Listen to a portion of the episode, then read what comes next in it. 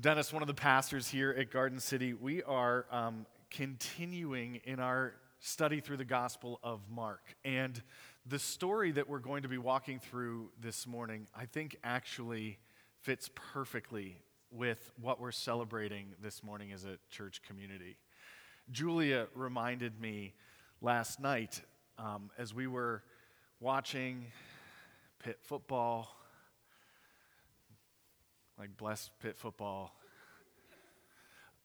And a year ago, the very first lesson that we taught in kids' church and the very first sermon that we had was from the book of Exodus. We walked through, we spent like 19 weeks in the book of Exodus. And that first story was this story of Shiphrah and Puah, these two Hebrew midwives who stood up to Pharaoh and resisted his demand that they begin enacting an unjust policy throughout Egypt, murdering every Hebrew child.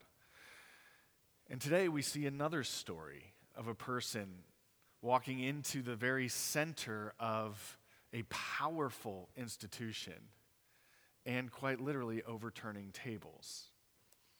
And so it almost feels in some ways that we're having a very similar, if not the same, conversation today that we had a year ago. About two years ago, in early fall of 2020, I was sitting on a park bench at Riverview Park. It's a park bench that my friend and mentor Wayne Younger and I have sat on many times together.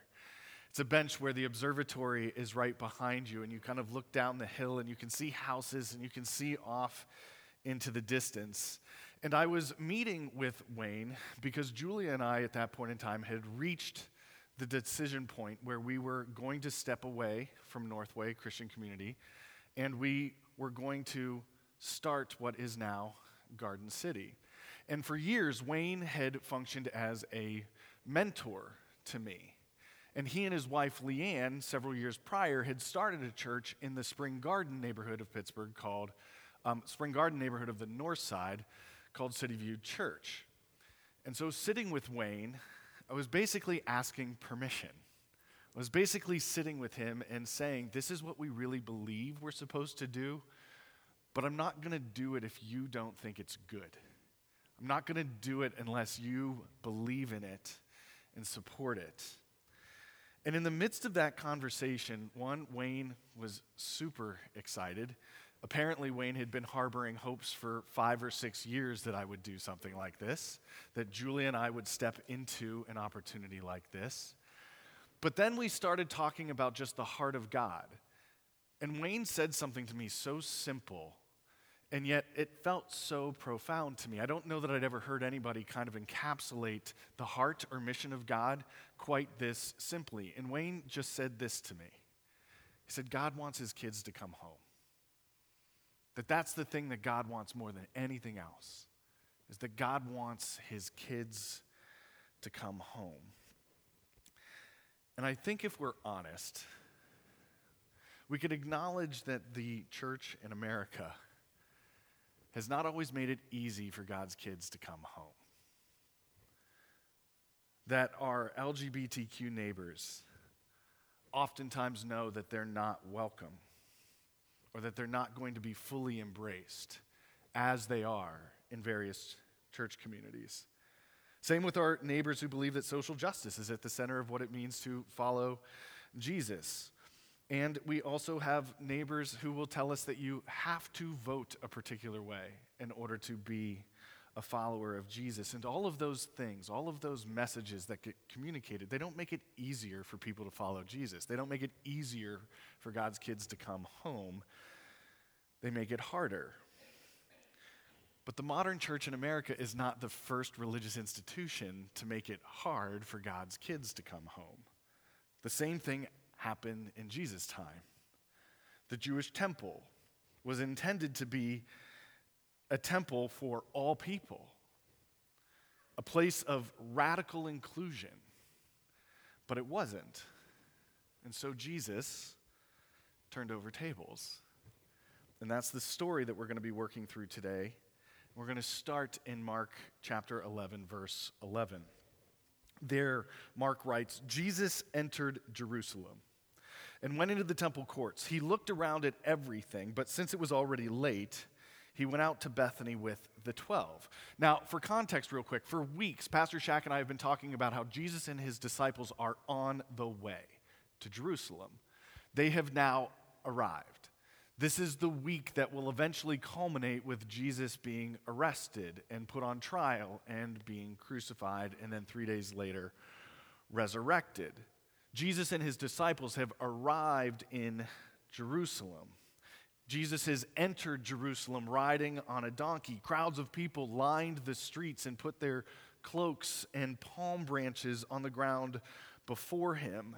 And that scene plays out like a coronation, like a king returning to his own city to take his rightful place on the throne. And Mark tells us that the first place that Jesus and his disciples go upon finally arriving in Jerusalem is the temple that Jesus and his disciples go to the very center of Jewish, Jewish religious, political, economic, and cultural life on what Mark describes as almost this reconnaissance mission.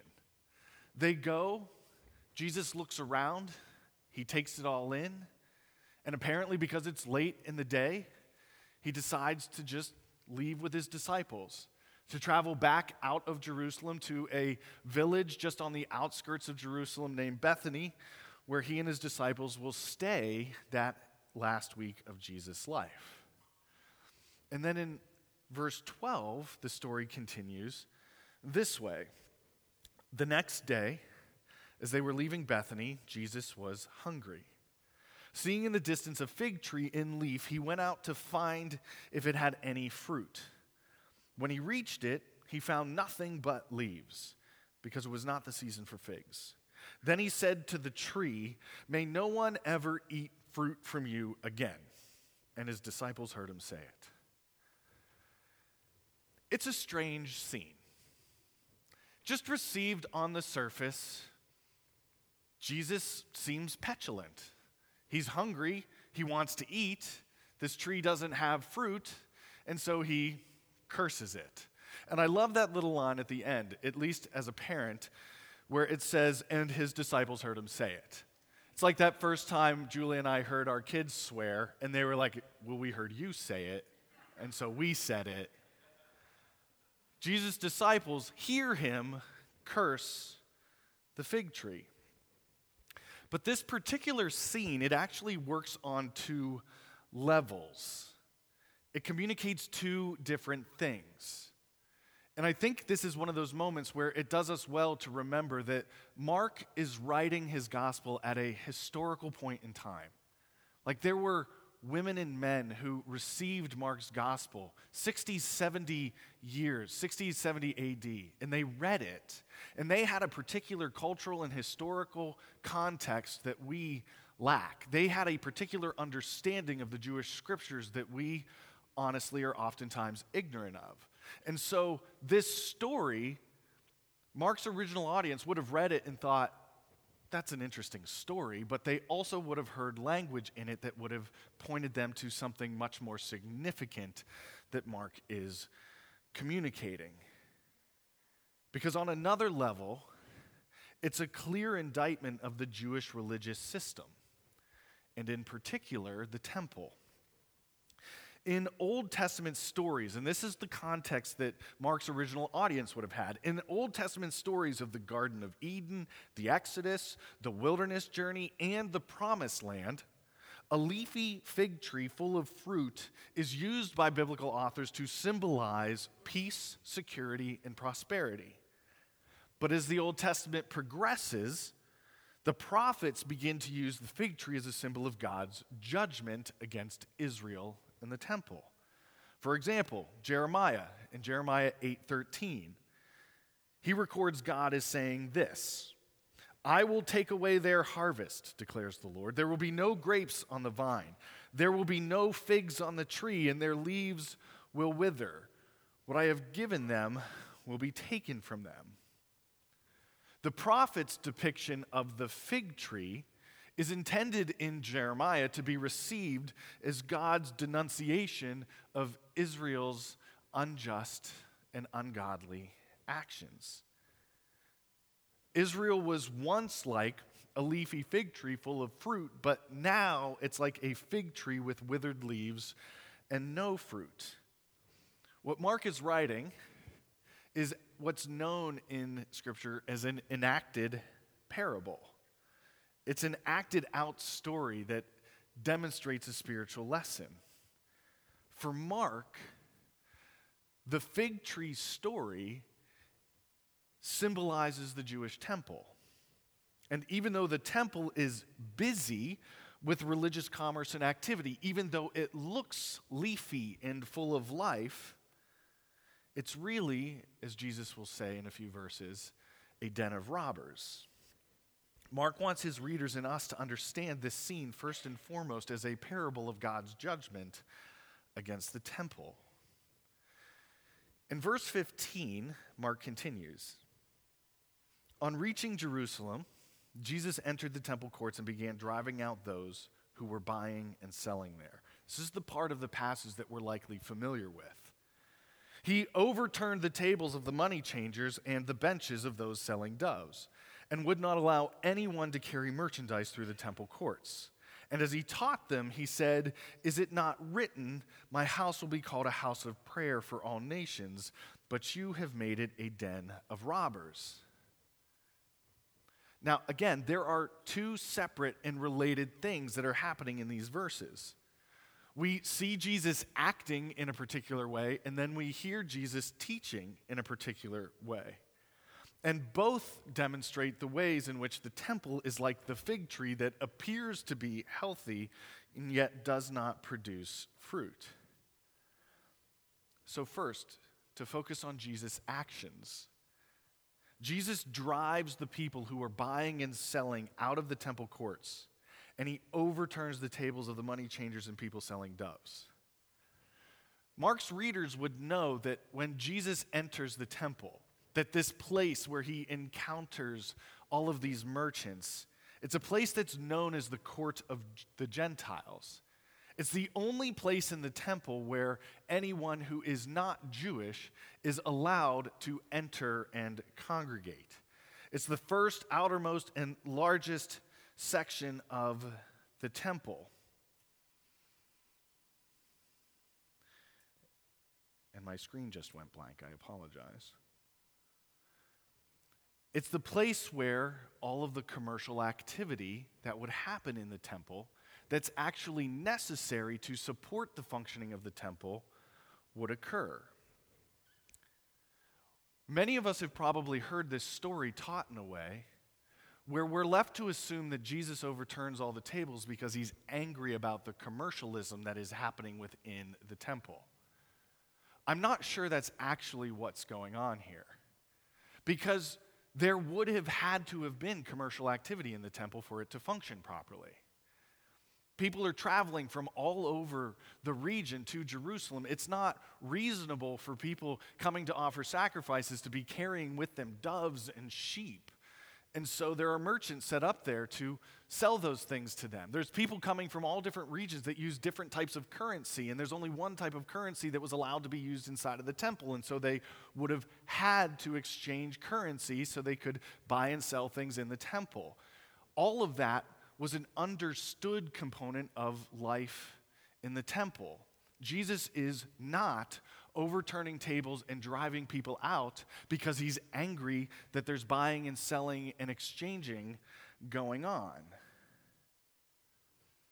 He drives people out and he turns over tables as a protest against injustice that's happening within the temple. The temple is controlled and managed by a group of Jewish religious leaders known as the Sanhedrin. The Sanhedrin are entrusted with managing the temple in a way that is just, but they're not.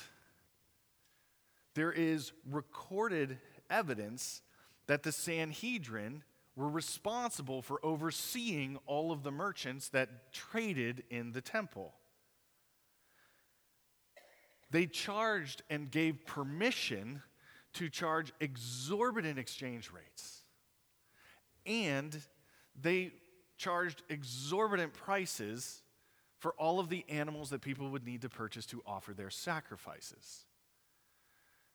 And in particular, the people who bore the brunt of these exorbitant exchange rates and these exorbitant prices to purchase animals to sacrifice to fulfill their religious duty, the group of people who bore the brunt of that more than any other group are the poor. Throughout the gospel, we've seen Jesus advocate and care for the poor. We've seen him provide food for people who are hungry. He teaches that people with resource should be willing to use their resource and give to the poor. Jesus cares for the poor. He draws near to the poor. He identifies with the poor. And he even teaches that the poor will be the ones who inherit the kingdom because they, at their core, know better than others how to depend exclusively on God to provide for them. And so the temple is supposed to exist as an institution that lifts up the poor, provides for their needs, and makes it easy for them to fulfill their religious obligations. Instead, the Sanhedrin are using the temple to create, uphold, and perpetuate unjust systems that exploit the poor and take advantage of them. They're robbing the poor of what little they have and doing it in the name of God. So the temple is intended to be a place of justice a place where the poor can come and participate without fear of exploitation, but instead of being a house of justice, Mark describes it as a house of injustice. Jesus' actions then can be interpreted as a direct attack on the temple system and its exploitation of the poor. The second part of these verses, Jesus' actions and then his words, Jesus teaches the crowds who the temple is supposed to be for by quoting two Old Testament prophets. Mark writes this in verse 17. And as he, Jesus, taught them, he said, Is it not written, My house will be called a house of prayer for all nations, but you have made it a den of robbers? The first half of that is a quotation from Isaiah. The second half is a quotation from Jeremiah. The Isaiah quote is taken from Isaiah 56. That's where Jesus gets the language, My house will be called a house of prayer for all nations. There, Isaiah records God's words about who God will gather into his holy community. And in Isaiah 56, God specifically identifies foreigners and eunuchs as people that he will include in his holy family. The implication of God's words spoken through Isaiah is that God's people, the Israelites in the Old Testament, are becoming increasingly fixated on enforcing sexual and racial purity within their country. And that in their increasing fixation on sexual and racial purity, they're demonizing and then excluding entire groups of people that God wants to include. They're pushing away people that God wants to gather. And they're rejecting people that God wants to make family. The Hebrew word used for foreigner literally means son of a foreign land. And in the Old Testament, and this is literally, you'll see in a moment, a word that I never thought I would put on a side screen. Eunuchs are castrated males who work in a palace. It's worth saying here that Isaiah is specifically confronting the Israelites for excluding sons of a foreign land and these sexual outsiders from God's family. And I think it's worth saying that in our modern American context, I think the best parallels for these two, these two groups of people are likely immigrants and LGBTQ people. In Isaiah 56 5, God says this to the eunuchs to the people that Israel considered sexual outsiders who could not participate in Jewish religious life. God says this to them To them, the eunuchs, I will give within my temple, within my temple and its walls, a memorial and a name better than sons and daughters. I will give them an everlasting name that will endure forever. God will give to the sexual outsider who comes to him wanting to know him a memorial within his temple and an everlasting name better than sons and daughters. And then in Isaiah 56 7, God says this to the foreigners, to the immigrants, to the sons of a foreign land These I will bring to my holy mountain, which is language meaning the temple, and give them joy in my house of prayer. Their burnt offerings and sacrifices will be accepted on my altar. God will gather the immigrant within his temple and he will accept their sacrifices. The temple that Jesus walks into, the temple where Jesus drives people out and overturns tables, is supposed to be a place of radical inclusion, not systematic exclusion. God's temple is supposed to be a place of joy for all who are dispossessed. And then there's the Jeremiah quote. Jesus quotes Jeremiah 7 when he says, You have made it a den of robbers. There in Jeremiah 7, the prophet records God's words about how God's people must reform their ways in order to be worthy of entering his temple.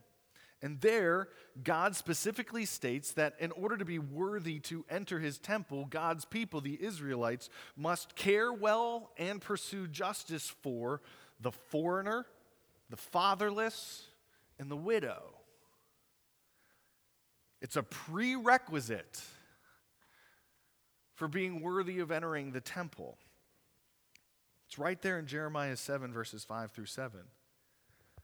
If you really change your ways and your actions and deal with each other justly, if you do not oppress the foreigner, the fatherless, or the widow, then I will let you live in this place. The implication of God's words through Jeremiah is that God's people, the Israelites, are oppressing immigrants and neglecting their duty to care for the fatherless and widows in their communities. And that if they don't change their ways, if they don't stop exploiting vulnerable people, God will, through, he says this through the prophet Jeremiah, destroy the temple. The temple that Jesus walks into, there's going to be a story that we're going to get to in a few weeks where this destitute widow Jesus and his disciples are watching as this destitute widow takes her last coin, her last bit of money, and throws it into the temple treasury. She pays her temple tax. That story often gets taught in churches as this is a person, like that's the picture of generosity. What we miss is that that is a picture of wild injustice. There should not be a destitute widow giving away her last coin in a temple that literally at the time served as a vault for Jewish people who were spread all across the Roman Empire, believing that the temple was the most safe and secure location in all the world because it was God's house they would literally send their treasure to the temple like a bank so that the Sanhedrin could protect it for them. Temple taxes are being paid by people all throughout the region. I picture it almost like, and it's described this way, but it's, I almost picture it like you see in movies where, like, I don't know, Nicolas Cage and National Treasure, right? What's a sermon without Nicolas Cage in it? And they walk into this room and there's just like gold everywhere. That's the depiction of the temple. That it's overflowing with resource. And yet it's all being held. Historians actually indicate that the Sanhedrin never meaningfully developed a way of distributing that wealth back to the poor. And so, because they just kept getting more, they actually used it to buy themselves more opulent things. All the while, the poor are coming to the temple and being charged exorbitant exchange rates and being sold overpriced doves so that they can make their sacrifices. Jesus' condemnation, therefore, is appropriate. The temple is supposed to be the place where the poor, the sexual outsider, the immigrant, the orphan, the fatherless, and the widow are welcomed as family. It's supposed to be the most just place in all of Israel, and instead it's a den of robbers, a place where the most vulnerable people in Jewish society, are oppressed and exploited systematically. The temple is supposed to be the physical interpretation of a healthy fig tree, a place of peace, security, and prosperity for all people. For all people. The temple, like a healthy fig tree, is supposed to produce good and abundant fruit that blesses all people. And yet, the temple that Jesus enters is corrupt. It's withered and dying, unable to produce fruit.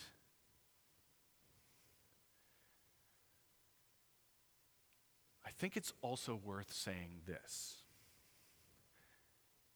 Jesus doesn't seem interested in trying to reform this broken system.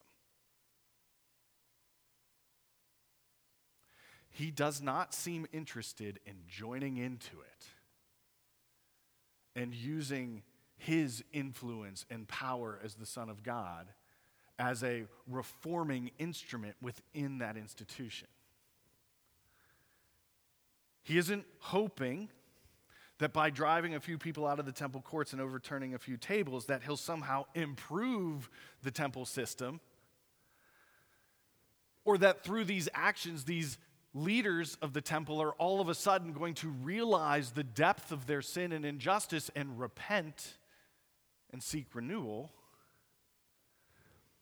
it seems that Jesus believes the temple and the religious system it represents are beyond saving. That's why he drives people out. That's why he overturns tables. Jesus is signaling that the temple is no longer central to following God, that the temple is no longer cent- the center of religious, political, and economic life for God's people, that it isn't the place where God will gather people from every tribe, tongue, and nation, that it isn't the place where the immigrant, sexual outsider, widow, fa- or fatherless will find justice, care, or wholeness. The new temple is Jesus. The center of life for God's people is Jesus. And the place God gathers his family is the cross.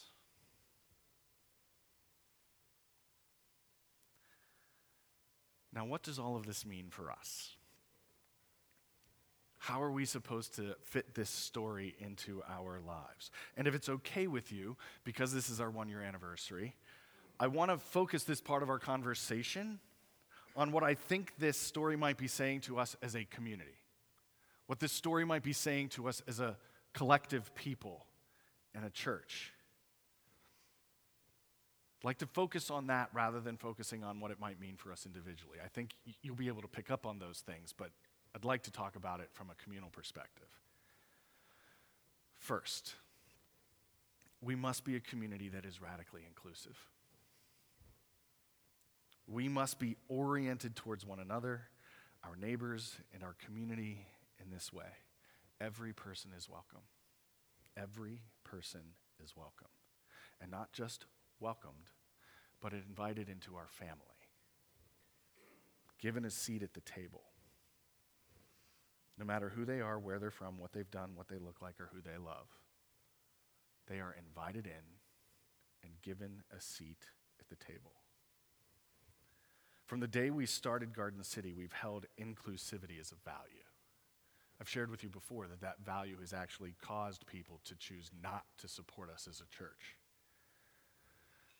The way that we talk about this is we say nothing qualifies nor disqualifies us from being loved by Jesus. Every person can belong and is worthy of being known and loved exactly as they are, regardless of ethnicity, gender, sexuality, or ability. Jesus tears down every wall, he turns over every table that separates us from him and one another. Jesus knows that it's when we are in relationship with him that we experience life change. And so he will stop at nothing to invite people into relationship with himself.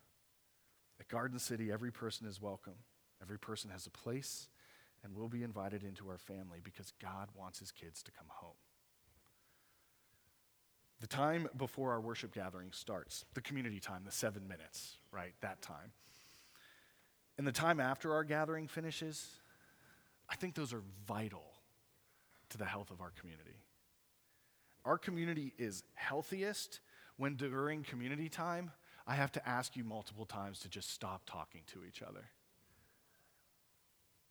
Like for me, that is a signal of like health and vitality that we know each other, that we're in relationship with each other, that we care about each other.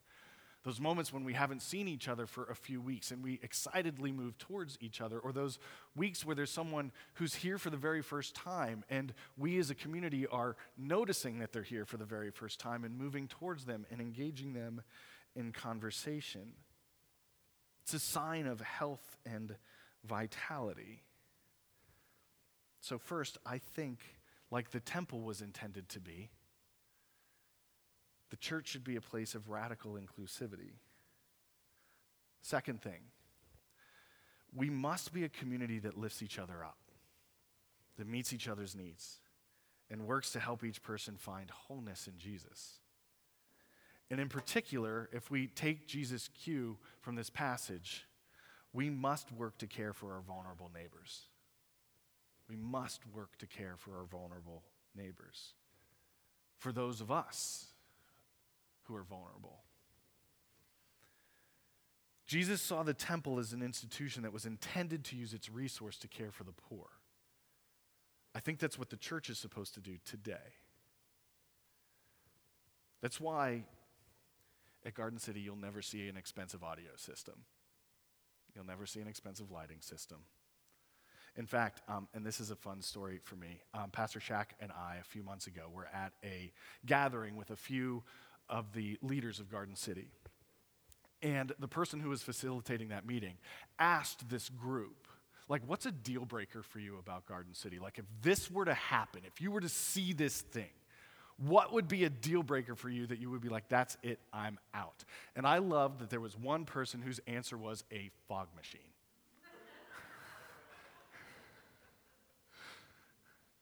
That if they saw a fog machine, that would be the thing.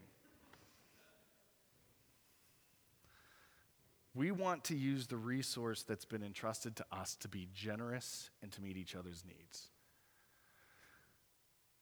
We think this means being generous with our neighbors. Generosity has been one of our values from the very beginning. And I don't think we've done a good job of communicating this, so I'm going to do this right now so that we know, so that you know.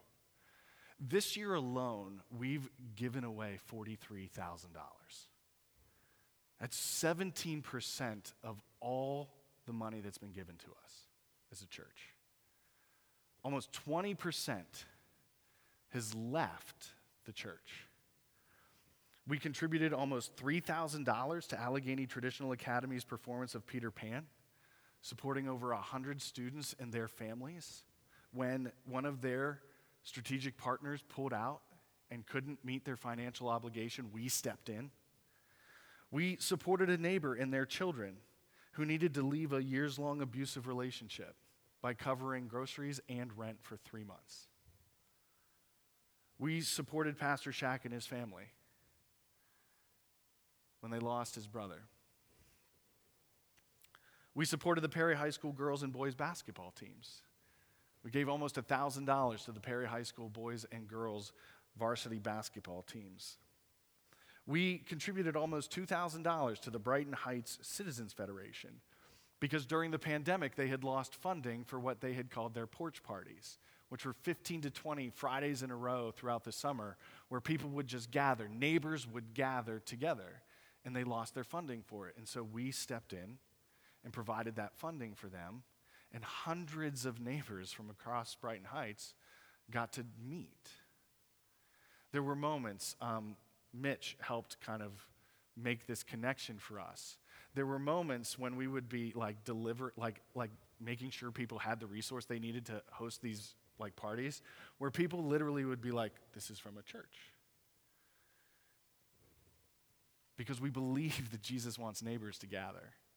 We believe that communities that thrive are communities that are in relationship. Um, we helped a neighbor pay for, re- for one month of rent after they unexpectedly lost their job. And this month, we're partnering with a company called New Look Home Exteriors and contributing $15,000 to help a neighbor put a roof on their house. A neighbor that has a giant hole in their roof. Something that's so neat to me, I mentioned New Look Home Exteriors because I'm really thankful for them. Um, I brought this project to them and just asked if there was a way that they could basically take on a project and make no money. Like, could you just do this and maybe only make 1% or 2% instead of like your, whatever your normal thing is? And they came back and said, um, not only would they not charge, like, not only would they not make a profit on it, but they applied to the total project about 25% of total discounts, and then they themselves contributed about $10,000. That they were so thankful to be invited into the project and work. 17% of total funds donated to Garden City this year have gone back out into the community. We're able to be generous like this because of your generosity with the church. It's also something so that you know we always want to be transparent with our resources at any point in time, we will sit down with you and show you every last detail of our books. Even that time I was on vacation and used the Garden City debit card because it looks just like my Visa card.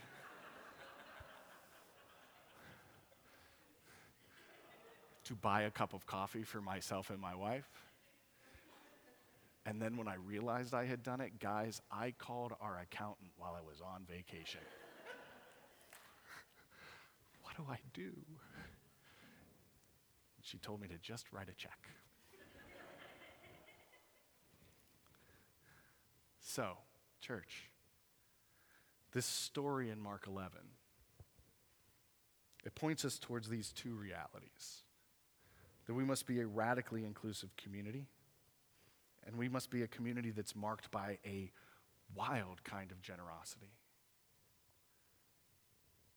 especially with our vulnerable neighbors. Because God wants his kids to come home. Every last one. Let's pray together. God, thank you so much that we can be together as a family, that we can have this moment to commemorate our one year but Father, also to be reminded of who you are and who we are supposed to be individually and as a community in light of who you are. Father, would you change our hearts so that you would change our actions, that we might be your people everywhere that we go? Father, plant this story and your truths into our hearts to change our lives. We pray in Jesus' name. Amen. We're going to receive communion now, and Carrie Buckner is going to lead us in that moment.